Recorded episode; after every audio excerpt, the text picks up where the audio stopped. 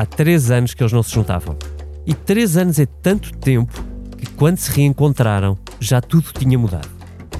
Assim, sem surpresa, a convenção do Bloco de Esquerda, realizada neste fim de semana, confirmou exatamente aquilo que escrevemos na sexta-feira passada. Come gather people wherever you roam And admit that the waters around you have grown And accept it that soon you'll be drenched to the bone. If your time to you is worth saving Then you better start swimming or you'll sink like a stone.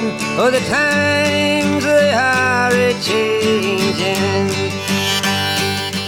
A reunião do Bloco serviu assim para oficializar a coisa. A geringonça já tinha acabado, mas faltava o papel passado. A culpa, disse a líder do Bloco, foi do PS. Nada foi mais importante para o PS do que atacar a esquerda nessas eleições. Mas não há zangas, nem ressentimentos, disse Catarina Martins. Se o PS fecha uma porta, o Bloco abre outra. Só que é outra, não a mesma. O governo recusou todos esses compromissos. Em janeiro já teve que os corrigir, mas não mudou a sua doutrina. Não quer aceitar nada que reorganize a defesa do emprego ou o combate à pobreza. A António Costa resta agora Jerónimo de Souza. Mas o casamento esse também já viveu dias melhores. Na semana passada, esta foi a resposta dos comunistas ao convite para um novo encontro a dois, para falar do próximo orçamento se nós vamos constatando que aquilo que foi inscrito no Orçamento do Estado para dar resposta aos problemas do país eh, não é executado, ou isso obriga a fazer uma primeira pergunta, que é, afinal de contas, para que é que há um Orçamento do Estado? E enquanto o namoro à esquerda arrefece, a direita aquece.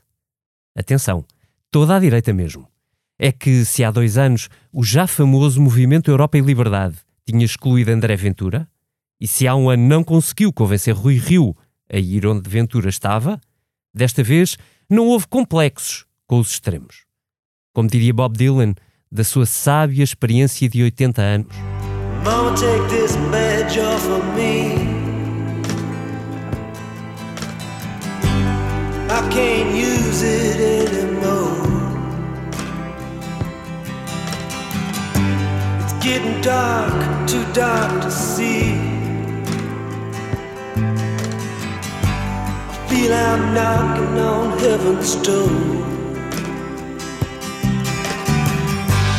Knock, knock, knocking on heaven's door. Knock, knock, knocking on heaven's door. É isso. O Congresso do Mel arrancou esta terça-feira com Coutrinho, com Chicão, com Ventura e com Rio. E até com Passos Coelho, na quinta fila ele que nos falou tanto do diabo. Os investidores, os capitalistas, as forças de mercado, que têm a maior desconfiança no Bloco e no Partido Comunista e mutuamente são correspondidos, algum dia, olhando para uma solução de governo desta natureza, investem a pensar no que é que pode acontecer nos próximos anos nem é daqui a sete ou oito, que é às vezes o tempo que demora a recuperar um investimento. É para o próximo ano. E será agora o diabo, esta direita? Sejam bem-vindos à Comissão Política. Hoje trago-vos em estreia o João Diogo Correia, jornalista que parece que pela primeira vez acompanhou a convenção do Bloco. Olá, João Diogo. Olá, obrigado. Também vos trago a Ângela Silva, que há muito tempo acompanha as múltiplas crises da direita. Olá, Ângela. Olá, David. E ainda o Vitor Matos, que comigo presida esta comissão política. Olá, Vitor. Olá, bom dia. Sejam bem-vindos. João Diogo, começo por ti. Deixa-me aproveitar a tua estreia e pedir o teu olhar limpo. Que ambiente encontraste na convenção do Bloco? Olha, eh, é um belo batismo, não é? Começar com, em é tempos um de pandemia. Belo batismo na Comissão Política ou na Convenção do Bloco? Ambos, diria que ambos. uh, eu encontrei um ambiente menos festivo do que se imagina numa convenção.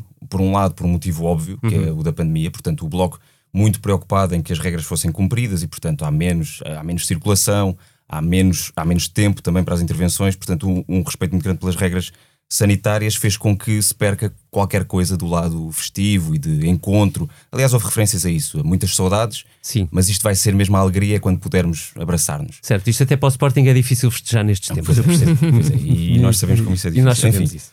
eh, mas não estraga a festa, é importante dizer isso.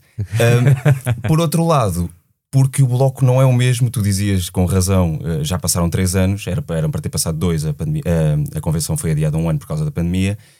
O Paulo Carvalho dizia que 10 anos é muito tempo, mas em política 3 anos é muito tempo. O bloco não é o mesmo de 2018. Estava a reler há pouco o texto da, da Rosa Pedroso Lima que ela escreveu em 2018, por altura da outra convenção. Era um bloco muito unido pelo ambiente que tinha vindo da Geringonça. Não é o mesmo bloco. Uh, é certo que a liderança de Catarina Martins não estava em causa, nunca esteve, não está, mas sai agora um bocadinho menos. uh, havia uma maioria norte-coreana, como, os, como os opositores disseram, e o próprio Lassan uh, disse que não- o Bloco não gosta disso, não gosta de maiorias norte-coreanas. É uma liderança sólida, mas agora com uma oposição a entrar, é uma oposição interna a entrar. E tu achaste, eh, face ao que ouviste naqueles dois dias de convenção, aliás, um, um pouco mais de dois dias, que há algum espaço ainda aberto para um regresso à conversa à esquerda? Ah, ou, ou este divórcio é mesmo definitivo? Eu. É, é difícil antecipar porque o bloco dá sempre uma no cravo e outra na ferradura. Portanto, eu vi agora a, a Mariana Mortágua escreve esta manhã no, no, no Jornal de Notícias ah, que nós estamos sempre disponíveis. Eles têm- dizem sempre isso: nós estamos sempre disponíveis, estamos aqui, nós estamos aqui. Mas na verdade, aquele primeiro dia, de o primeiro não, o sábado, o dia completo da convenção, eu não casava com quem dissesse uma coisa assim. Ah, enfim, eu, eu sei que ah, nós, os, os namoros em política são muito especiais. O- os rituais de acasalamento em política são assim, coisas tipo como aquelas coisas que a gente vê na National Geographic, sabe? certo, certo, mas tu lembravas algumas, algumas palavras de Catarina Martins, isso, essa da, até usou a metáfora da porta, porque não, não adoro a metáfora matrimonial, mas, mas usou a da porta, que é o PS escolheu não eh, escolheu, fechar esta porta. Quem matou a geringonça foi o PS. Portanto, nós vamos por outro lado. E nesse sentido, eu diria que de facto eh, que se, que se trata de um, de um divórcio. O Bloco repete o caderno de encargos, nós sabemos. O Bloco vê o último ano o, o chumbo como uma vitória, ou o chumbo não, o voto contra o orçamento, e o que se passou depois disso como uma vitória. Portanto, os apoios sociais no Parlamento é uma prova de que o Bloco tinha razão. Eh, a auditoria do Tribunal de Contas ao Novo Banco é uma prova de que o Bloco tinha razão. E, portanto, aqueles são quatro medidas fundamentais, são estas duas, depois a questão da- do SNS pós-Covid e as leis do trabalho, portanto, destroiquizar as leis laborais. E o Bloco daqui não passa. E, e estamos exatamente no mesmo ponto de há um ano que foi o que levou ao divórcio. Exatamente. Hum, João, eu, eu vou-te só fazer mais uma pergunta e depois prometo deixar-te descansar e entras na direita onde tu quiseres. E- e- mas para esta pergunta que eu acho que é importante, eh, tu. Eh, nós temos na Europa eh, alguns casos de partidos mais à esquerda que, que se destacaram, que se impuseram, que cresceram, mas não parece, eh, não parecemos ver em nenhum dos cenários europeus que esses partidos eh, tenham ficado na posição que conquistaram. Ou seja, por exemplo, em Espanha, o Podemos chegou ao governo, mas os últimos resultados eleitorais não são famosos. Ahm, nas- ah, na Grécia, o Siriza, na verdade, desbloquizou-se, ou seja, acabou por social-democratizar e, portanto, tornou substituiu ah, o. PASOK. Exato, exatamente. Troicou-se e aburguesou-se. É, aburguesou-se. Um, e, e a minha pergunta para ti, que estiveste a acompanhar aquelas horas sucessivas, né, imergido dentro da convenção do Bloco, é eh, para eles, o, o- tu, tu sentes que o surpasso, ou seja, aquela expressão de eh, a, ultrapassagem, ou se quiseres até eh, eh, eh, eh, não é mais, mais do que ultrapassagem, na verdade, é eh, o Bloco conseguir destornar o PS e crescer para o segundo maior partido, ou para o maior partido da esquerda em Portugal, é uma ilusão, ou eles sentem mesmo que têm caminho? Eu acho que os próximos meses vão ser decisivos para perceber isso, porque nós ainda não sabemos como é que será, não sabemos exatamente como é que é o pós-pandemia. É, é certo que a crise chegou, mas não sabemos talvez ainda a dimensão dessa crise. E agravando-se essa crise, mesmo com a chegada da bazuca, eu imagino um bloco confortável com a posição de, de ser a oposição à esquerda e não deixar essa oposição toda para a direita, nomeadamente para, o- para o Chega e para, para a nova direita. O Bloco falou disso. Isso foi uma das minhas surpresas desse primeiro dia que não se falou. Não se falou disso, o, o, o alvo era sempre o PS e foi preciso, creio que Fernando Rosas foi o único que não eh, cita o PS e vai trazer o debate um bocadinho mais para o plano Certo. ideológico. E portanto, mas depois no segundo dia, ou no discurso de encerramento, Catarina vai a esse tema. E portanto, até para não deixar essa luta, essa oposição, uhum. entrega à direita, eu imagino o Bloco uh, confortável nessa, nessa posição de, de, oposição. Além disso, como dizia há bocado, a liderança de Catarina Martins é um bocadinho menos uh, sólida do que era. Não, não é menos sólida, mas, mas não é tão menos grande. Menos norte-coreana. Menos assim. norte-coreana, assim. vamos usar a mesma expressão. Uh, e, e, de facto as críticas eram essas, era um geringoncismo, que aliás é um neologismo que tem feito caminho esta semana, acho que podemos passar a usá-lo, uh, a um centrismo do Bloco e que era preciso voltar, voltar à esquerda e voltar às bases. Uh, acima de tudo é, o Bloco não se pode transformar num partido que decide tudo nos corredores do Parlamento e deixa de lado os, movi os movimentos sociais, deixa de lado os jovens, que é um, um eleitorado no qual o Bloco uhum. pode entrar facilmente, ou entra normalmente. Uh, portanto, eu imagino um bloco capaz de, de, de estar uhum. nessa, nessa oposição. Ok. Angela, ainda sobre a esquerda, será ilusão pensar que o caminho do bloco é o Pedro Nunismo, mesmo que ele ainda pareça distante? Quer dizer, o Pedro Nunismo, para já, é uma coisa ainda muito indefinida e eu só conseguiria responder-te essa pergunta depois das autárquicas e do resultado das autárquicas em Lisboa. As autárquicas em Lisboa vão decidir se uh, Fernandina, ganhando a, a, moedas, se quiser, uhum. pode ser, pode posicionar-se para ser o sucessor de António Costa. Se perder com moedas, o Pedro Nunismo tem uma, tem uma, uma estrada bastante aberta para se afirmar. E, portanto, eh, há uma identificação, sim, entre a agenda de Pedro Nuno Santos, no PS, e a agenda de, Catarina Martins, no, no Bloco de Esquerda. São facilmente casáveis. Aí eu acho que é fácil imaginar um casamento, sem divórcios. Agora, o que não é fácil ter certezas é se o PS quer ir por aí. Porque a história do PS uh, eh, é uma história de um partido de esquerda muito moderada, Uh, em 2015, António Costa, por meras razões de sobrevivência no poder, uhum. guinou à esquerda, mas aquilo a que temos estado a assistir, e aí o discurso do Bloco faz sentido, é que Costa não está bem, nunca esteve verdadeiramente sim, sim. bem nessa pele. Foi por interesse e não por amor. Certo? Exatamente, foi por interesse e não por amor. E, portanto, o, o futuro do, do Pedro Nunismo, o futuro do Bloco, com possibilidades de uma maior ascensão ao poder, eu acho que vai depender muito das autárquicas, vai depender uhum. muito do resultado que Lisboa uh, dê ou não dê a Fernando Medina, porque não tenho dúvidas que António Costa preferiria ter Medina como sucessor do que ter Pedro Nuno Santos. O PS com que ele se identifica é mais um PS moderado do que aquele que Pedro Nuno Santos representaria. Portanto, acho que está tudo ainda muito em aberto. E o Bloco percebe isso. Uhum. E quer, exatamente por estar tudo muito em aberto, eu acho que o Bloco está a trabalhar para eleições, está em campanha eleitoral está a posicionar-se para, havendo eleições antes do final da legislatura ou havendo daqui a dois anos, que isto passa no instante, poder crescer. Poder crescer, porque se Pedro Nuno Santos vier, quanto mais poder eles tiverem, mais possibilidades têm de ascender ao poder. Sozinhos, acho que sonhar num bloco que se compare com o Siriza ou com o Podemos, hum.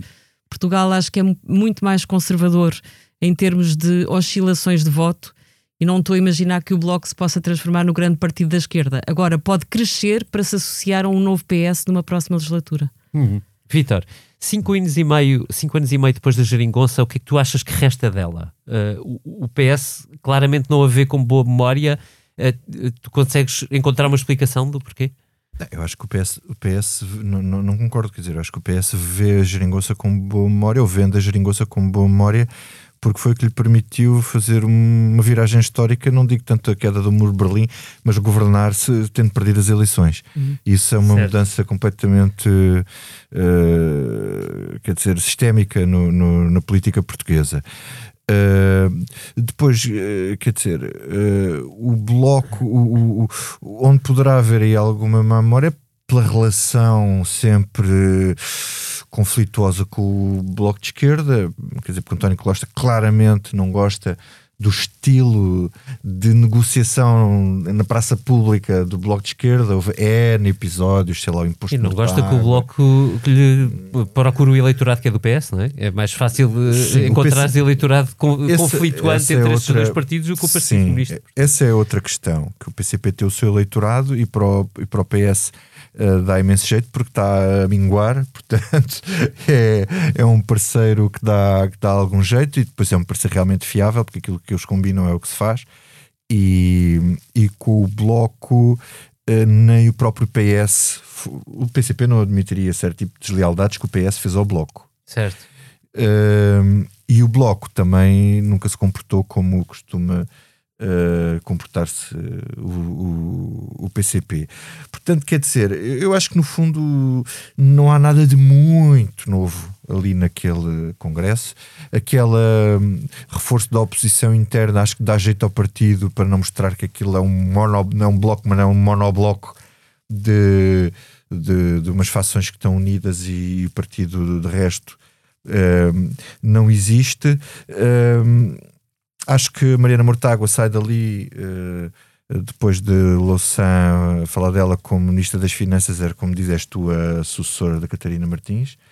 Uh, e Também em, pareceu. Em termos de discurso, acho que é basicamente a mesma coisa, mas acho que o Bloco, ao centrar-se, ao centrar muito o discurso para além das críticas ao PS, uh, centra muito o discurso também na questão do PSD e na extrema-direita. Portanto, isto agrada muito às bases, mas há outro fim para atingir aqui. Quer dizer, eu acho que o Bloco gostava de ser a Ana Gomes das legislativas.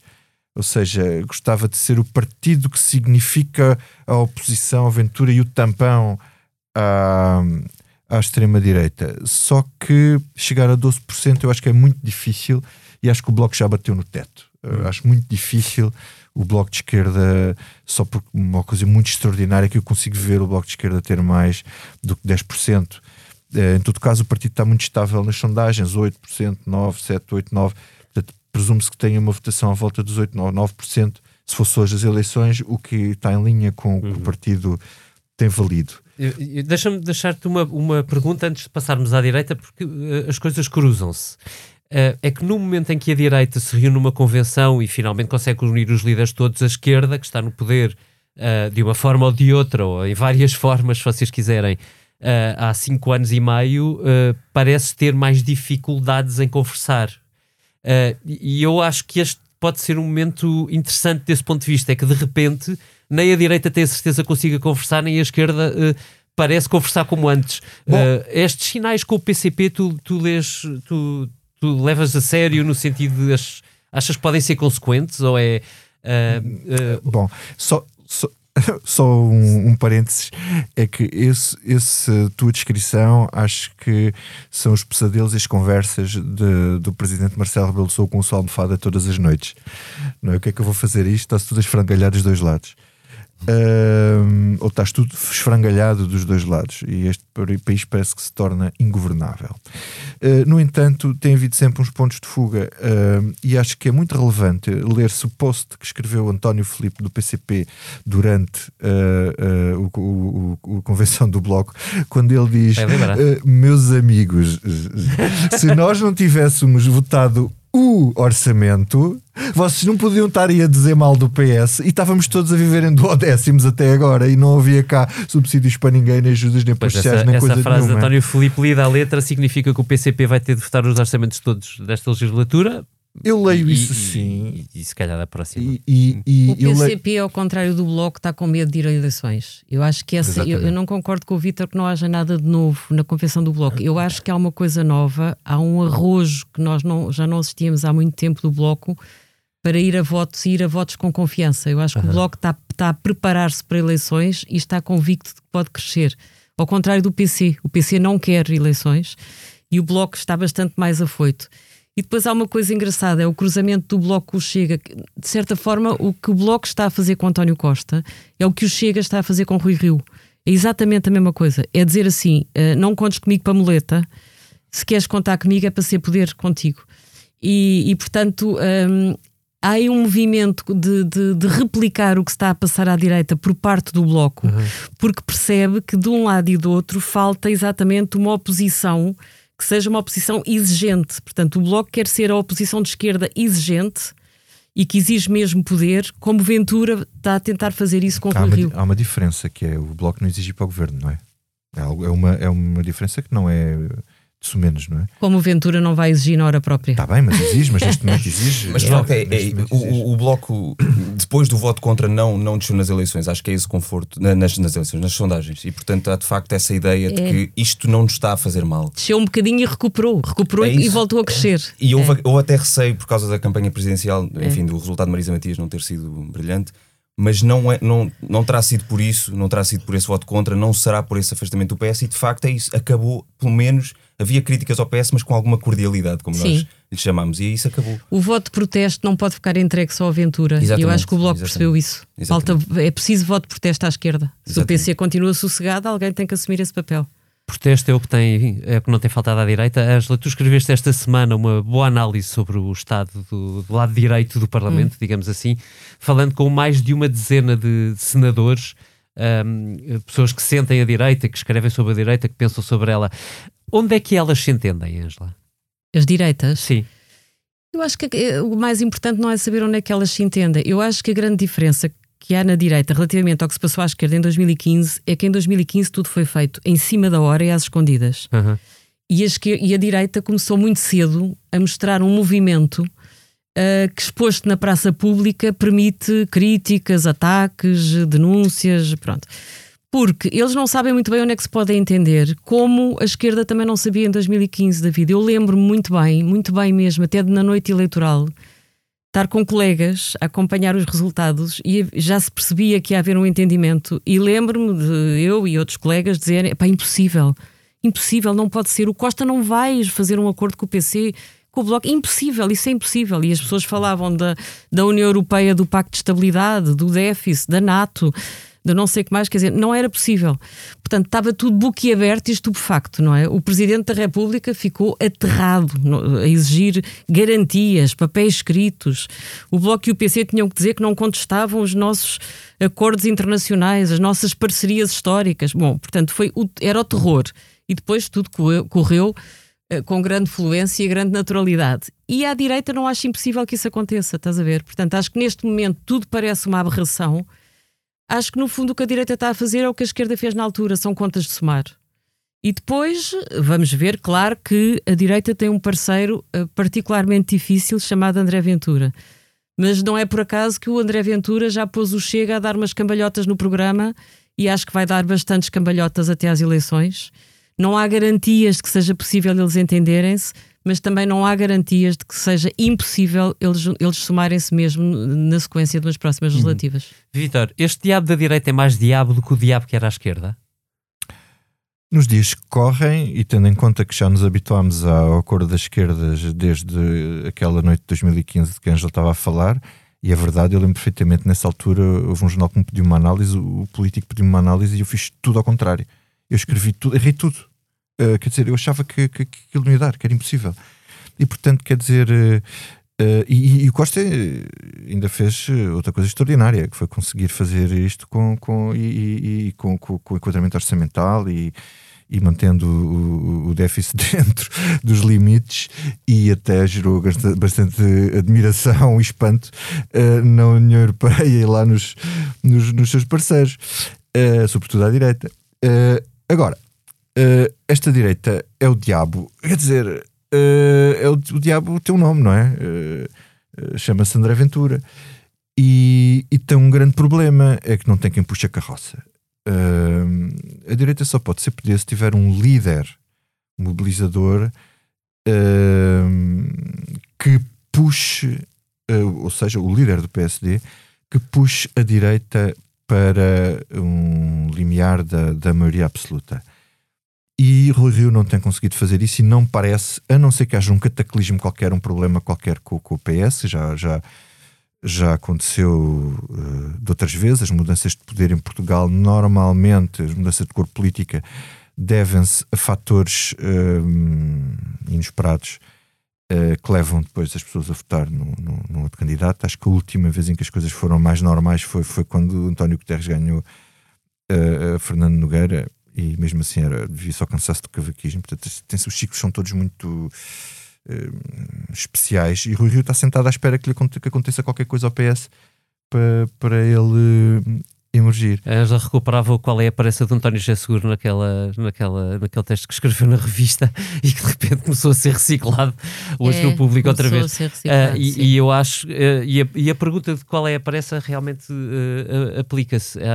É há assim tanta pressa? Ou seja, Não, não é que não, desculpa, eu vou ter que se olhas para o calendário, não há pressa. Quer dizer, olhas para o calendário e quer dizer, é ah, ah, o, o que tens que ter é, é quer dizer, a pergunta tem que ser de facto recolocada, que é, merece a chegada ao poder um acordo com alguém que tem uh, uh, uma condenação por insulto racista num tribunal? Uh, ou, ou, várias acusações de racismo que merecem uma queixa no Tribunal Constitucional? Ou... É mais do que isso, não é? Quer dizer, é, é, é mais do que isso. Uh, o Chega, o, o Chega poder representa... não podem estar muito tempo afastados do poder. Eu acho que é um bocado isso, não é? Quer dizer, o PST é um partido o de poder. Teve 10 pode... anos, teve 10 anos fora com o cavaquismo, quer dizer, Sim. depois voltou. Eu Sim. acho que os ciclos fazem-se, mas neste momento é, isto é tão especial que depois daquele desgaste todo dos tempos da Troika é muito difícil o bloco da direita. É que o bloco da direita tem que ganhar votos.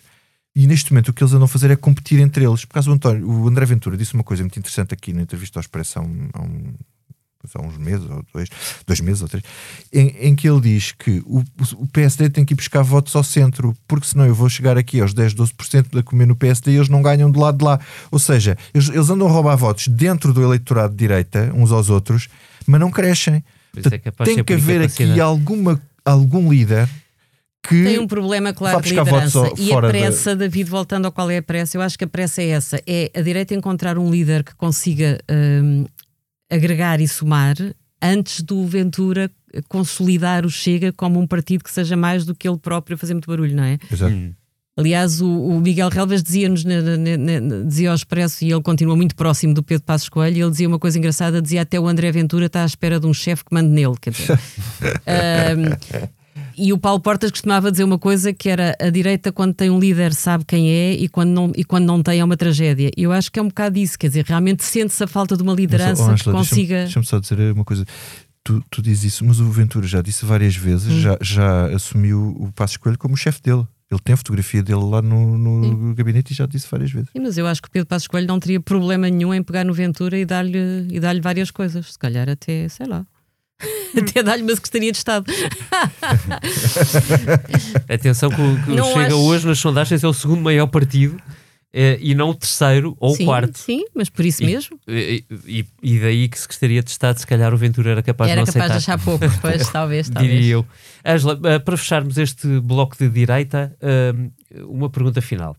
Uma das variáveis que mais podem determinar o, o, futuro da direita é claramente o destino de António Costa, até porque, olhando para as sondagens, nada indica que alguém o consiga destronar uhum. uh, facilmente, mesmo nas próximas legislativas. Uh, na sexta-feira, numa entrevista discreta à Antena 1, o, o presidente Marcelo Rebelo de Sousa deixou uma frase enigmática. Eu vou passar a citar. Uh, o fim dos mandatos presidenciais deveria ser o período de despedida fraternal e calma, mas a prática tem demonstrado que surgem factos que obrigam a intervenções intensas presidenciais na pior altura para essas intervenções intensas. Uhum. Ora, digo eu agora, o fim do mandato deste presidente está marcado para 2023 e 2024, precisamente o início da próxima legislatura. 2023, não. Dois, uh, o, o, início, o fim deste mandato em 2020, não, o fim deste mandato em 2023 uh, da, da, legislatura ah. e o de Marcelo em 2024. Certo? Não, em 2026. Não, 25, sim. 26. 26 foi 2000. Ah, já estamos, desculpa, agora errei as contas. É, não tem mal. É fazer as contas. Ainda assim, a, a pergunta acho que se coloca: tu achas que Marcelo, que previu uma longa crise da direita, prevê agora um problema no seguimento das próximas legislativas? Ah, sim, isso claramente. Aliás, repara, o presidente disse uma coisa aqui há tempos engraçada. No princípio do mandato, disse: eh, dentro deste meu segundo mandato há vários mandatos. Uhum. E até disse que a equipa tinha de assessores e de, e de consultores que tinha consolidado em Belém para, no início deste segundo mandato, não era para o mandato todo. Podia mudar, portanto, quer dizer, o Marcelo está desde o início, desde janeiro, quando foi reeleito, a antever que até 2023, ele vai tentar que a legislatura se cumpra, não é?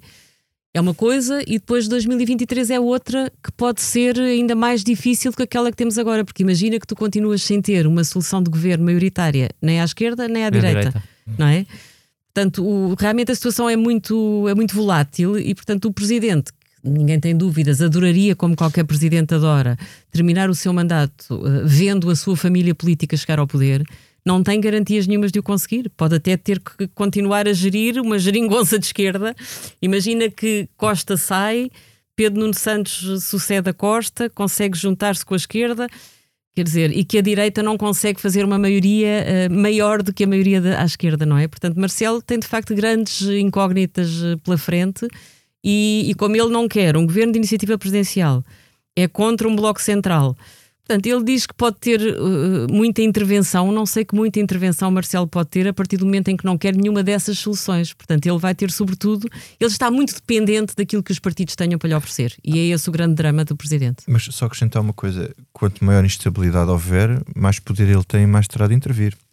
Isso Sim, aí mas é intervir- é dos livros, não é? Sim, mas é, um- é uma intervenção como ele tem tido até agora. S- São coisas muito. eh, Tem poder de influência, sem dúvida, mas não tem tido poder de influência para alterar o xadrez político que ele adorava conseguir alterar. Porque para isso ele tinha que ter uma intervenção muito mais musculada, como Soares teve em determinadas alturas, e Marcelo não tem feito para isso.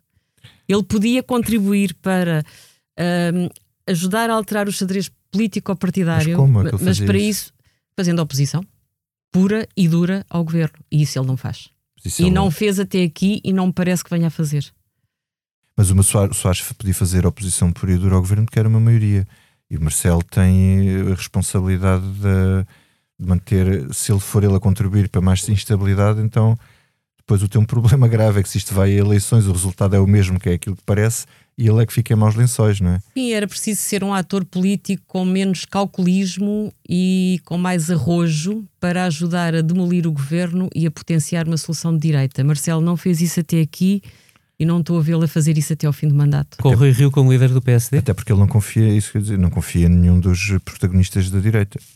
Pois, está bem, mas também não consegue inventar outro, não é? Portanto, quer dizer, acho que Marcelo está muito atado. Acho que o jogo está na mão dos partidos. E ele, claro, concordo com o Vítor, ele vai ter poder de influência, claro que sim. Ele chega muito às pessoas, o poder da palavra dele é, é forte. Mas uma coisa é o poder da palavra para ir influenciando estados de espírito na sociedade portuguesa, outra coisa é ter um poder para desestruturar o xadrez político partidário. Isso acho que ele não se também é um diabo. Ele é a única pessoa, ele é a única pessoa, é, é o único poder de direita que existe, e é verdade, Marcelo Rebelo de Sousa é um homem de direita. Hum, e se a direita hoje pudesse escolher, havia do- dois homens eh, só que os poderiam liderar com sucesso. Era Marcelo Rebelo de Sousa e Pedro Passos Coelho, numa medida em que o sucesso dentro da direita poderia ser um sucesso. Já não sei se no eleitorado tinha a mesma, a mesma vantagem. Vamos ver, não sei se vai ser impossível Rui Rio chegar a Primeiro-Ministro. Acho mesmo que não é uma impossibilidade. Houve quem dissesse isso de outros que foram primeiros-ministros, que era impossível e que depois foram. Ah, sim, pois. Olha, o João. Barroso, por exemplo, Barroso. não é uma impossibilidade. E acho que, Marce- acho que, acho que Marcelo assim, já conseguia conviver com Pedro Passos Coelho, com quem teve uma relação dificílima e que, lhe disse, e que disse sobre ele que, que ele era um catavento mediático. Acho que ele conviveria bem com Pedro Passos Coelho, mas acho que se lhe perguntássemos quem era a segunda hipótese, provavelmente ele preferia não, haver, não, não assistir a grandes experimentalismos e tentar que, que seja Rui Rio a chegar lá. Não acho que isso seja uma impossibilidade. Manter a coerência às vezes também é do diabo. É. Vamos lá saber o que é que não nos sai da cabeça. Vítor, começamos por ti. Falámos de diabos, diz-me lá o que não nos sai da cabeça. Exatamente. Eh, Era, era, era exatamente uma espécie de. Tenho que abrir aqui o meu telemóvel, tenho aqui uma coisa para vos mostrar. Eh, isto apareceu-me ontem. eh, não posso mostrar a imagem porque isto é um, não é um videocast, é um podcast. Então, eu já tinha lido um, um- grande artigo na New Yorker eh, que falava deste assunto. Eu não ando à procura disto, não pensem que eu sou maluquinho do tema, porque não sou. Por isso é que isto me ficou na cabeça. O New Yorker escreveu eh, como é que o Pentágono eh, começou a levar a sério a questão dos ovnis.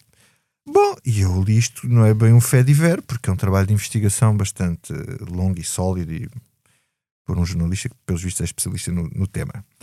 Isto não quando ama, ontem estou a fazer zapping É e a- ótimo ver jornais onde há especialistas sobre ovnis, não é? Não, lá, aquilo é New Yorker, ele leva aquilo a sério. Oh, Angela, Não. nós, à nossa maneira, também temos alguma especialidade mas agora deixa-me refinar isto. Quer dizer, eu ontem estava a É um ver a luxo, CNN. é um luxo. Não, a CNN. E a CNN eh, tem, naquelas letras que passam por baixo do ecrã, a Pentágono tem o deadline em junho para tornar público os relatórios classificados dos misteriosos avistamentos de ovnis. Olha, E entrevistam, não estejas a gozar com a questão dos especialistas, o Luís Elizondo, É lá. anteri- era former senior eh, counter, counterintelligence officer, portanto, um, um oficial de, de, de contra-informações do Departamento da Defesa. Portanto, isto é, é gente que, hum, uh, quer dizer, são, não são especialistas em qualquer coisa. Portanto, alguma coisa eu, se passa, não tenho Alguma palavras para isto. Matos, tem uma recomendação para ti. Um, Há um, eu nem por, eu assino, eh, assino algumas newsletters e a Substack. eh, eh, uma delas atira-nos para um 60 Minutes, precisamente sobre UFOs eh, e sobre o, o facto muito curioso de, nos anos 80, acreditar em OVNIs, eh, ter sido, a determinada Aham. altura, uma coisa bastante eh, amplificada nas sociedades, que de repente se tornou um tabu por vergonha, Sim. mas que hoje está a regressar. É um trabalho, por acaso, muito interessante de, de investigação da CNN, ahm, marca sólida e onde, que eu saiba, os jornalistas ainda não são extraterrestres. Ah, Portanto, recomendo. Não, mas, é, um, eh, é um bom follow-up para que não te sai da cabeça. Só, porque- só, só o bottom line é cá em Portugal. Ficou eh, também. eh, objetos não identificados é mesmo só as dívidas uh, obesas ao novo banco. Ninguém as identifica, nem os, do, nem os devedores. Muito bem.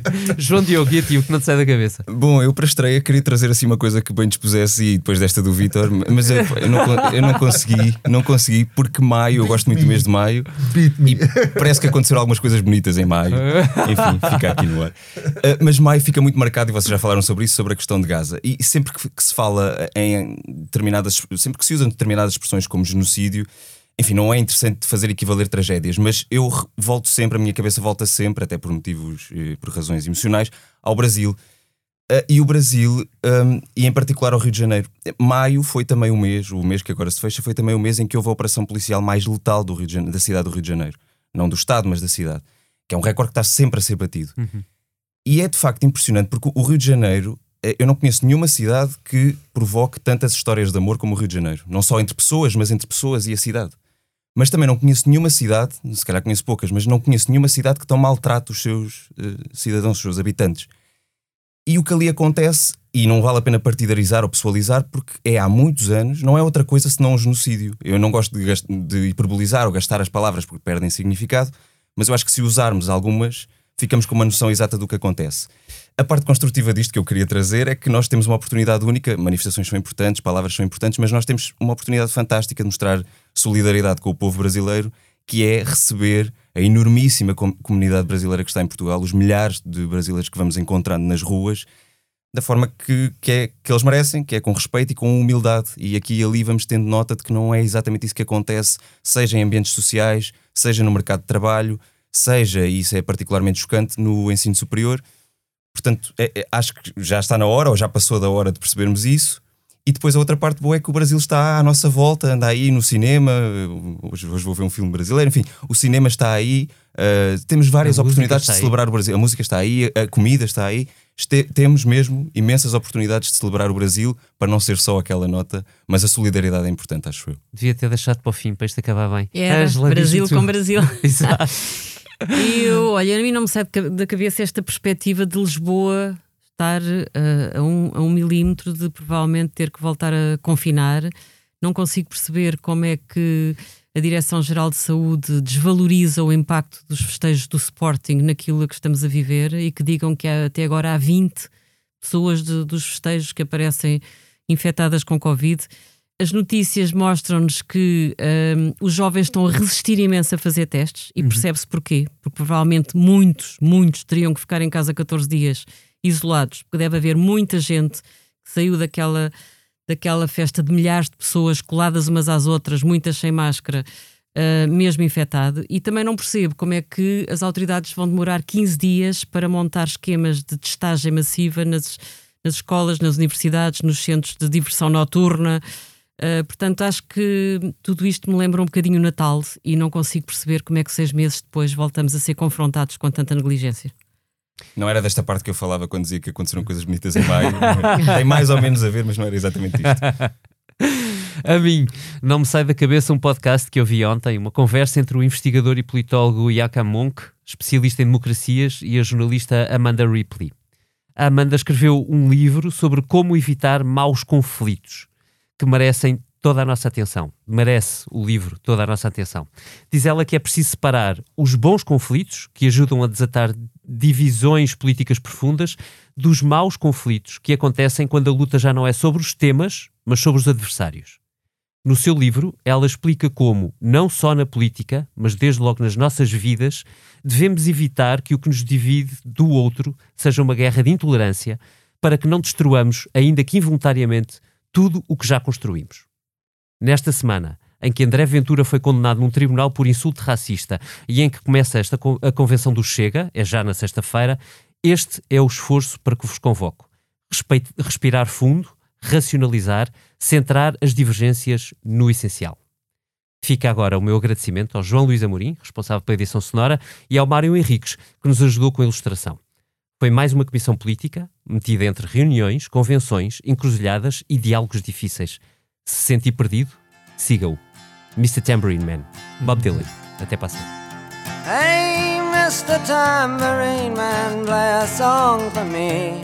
I'm not sleepy, and there is no place I'm going to. Hey, Mr. Tambourine Man, play a song for me. In the jingle jangle morning, I'll come following you. Though I know that evening's empire has returned into sand, vanished from my hand, left me blindly here to stand, but still not sleeping. My weariness amazes me, I am branded on my feet. I have no one to meet, and the ancient empty streets too dead for dreaming. Hey, Mr. Tambourine Man.